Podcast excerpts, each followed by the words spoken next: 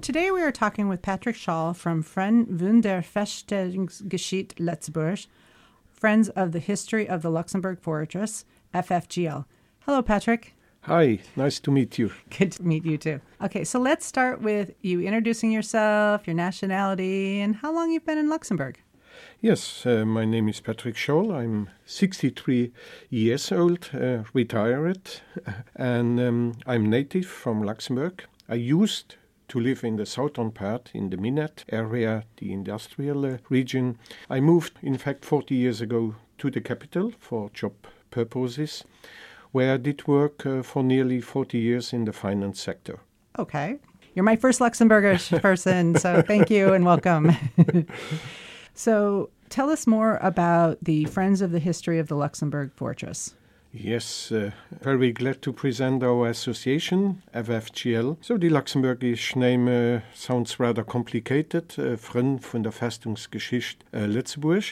Friends of the History of the Luxembourg Fortification was founded about 30 years ago. In fact, we are our birthday this year. And um, what's the purpose of the association?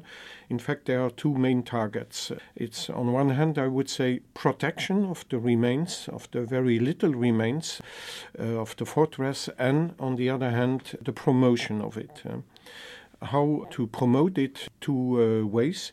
Uh, one is uh, making organizing public and private dedicated visits uh, to the sites still possible to visit. We maybe come back to this a little bit later.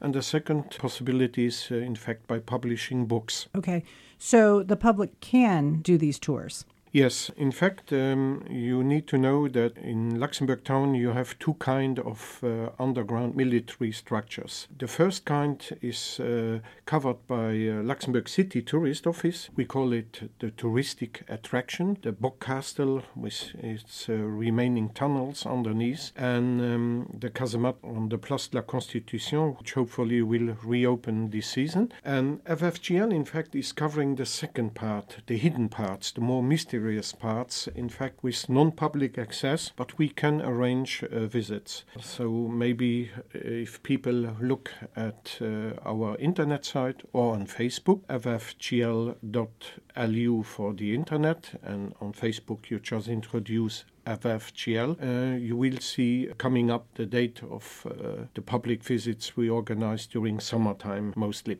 Okay. And I've done these tours and I cannot recommend them enough, which is also why we have Patrick here, because I think it's a hidden treasure of Luxembourg. So people can get in touch with the organization by going to ffgl.lu or Facebook. Do you have any other ideas for people to discover Luxembourg? Yes, um, so first of all, and uh, that's very actual, uh, we have a campaign uh, running during summertime. It's called One Day in Nature, together with our partner of uh, Natur and Umwelt uh, being located in Kockelscheuer. Just have a look again on the internet site to have the exact dates.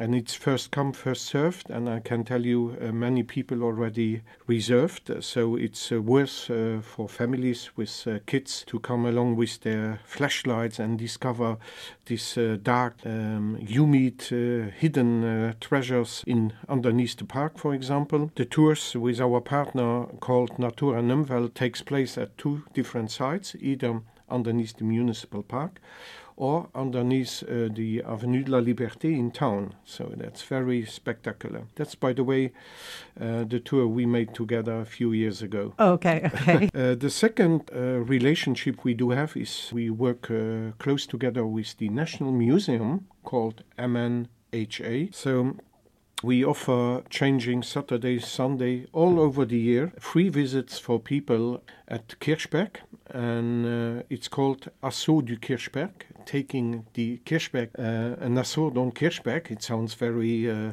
strange, military speaking, but uh, uh, it's uh, those are free tours. It's very interesting also for families with kids. They just need to register with the museum. And in fact, the third uh, relationship is uh, with uh, legacy tours of Diekirch, a specialist in World War II uh, battlefield uh, guiding. We have a joint venture between Gaul Legacy Tours and FFGL to present, in fact, uh, the undergrounds of Luxembourg, the casemates, in a bit a special light and explain the role they played during World War II. Oh, fantastic. Those all sound quite interesting. And I especially like that children are able to go on several of these tours, and it's a great way to introduce them to Yes. Luxembourg history. Um, so, finally, do you have any advice for somebody new to Luxembourg, how they can help get integrated into Luxembourg? I would uh, say two things. First of all, they can either contact our association uh, to book a tour, or be a second idea which just uh, came up in my mind is that's an initiative taking place by uh, uh, people. I did it, uh, in fact, the past three years. It's called Guide for One Day.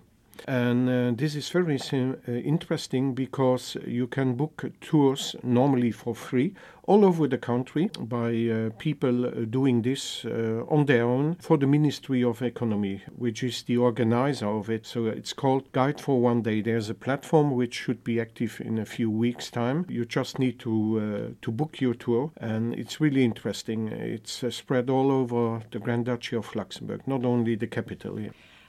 I did notice last year that your tours were sold out immediately or booked up immediately. So um, obviously you are in demand as a uh, tour guide because actually they're so interesting. Um, Yes. So, all right. Well, thank you, Patrick, for coming in today and sharing more about FFGL and also letting us know about Day in Nature with Natur am Welt, the National Museum Assault on Kirchberg program, and Gall's Legacy Tours of Diekirch.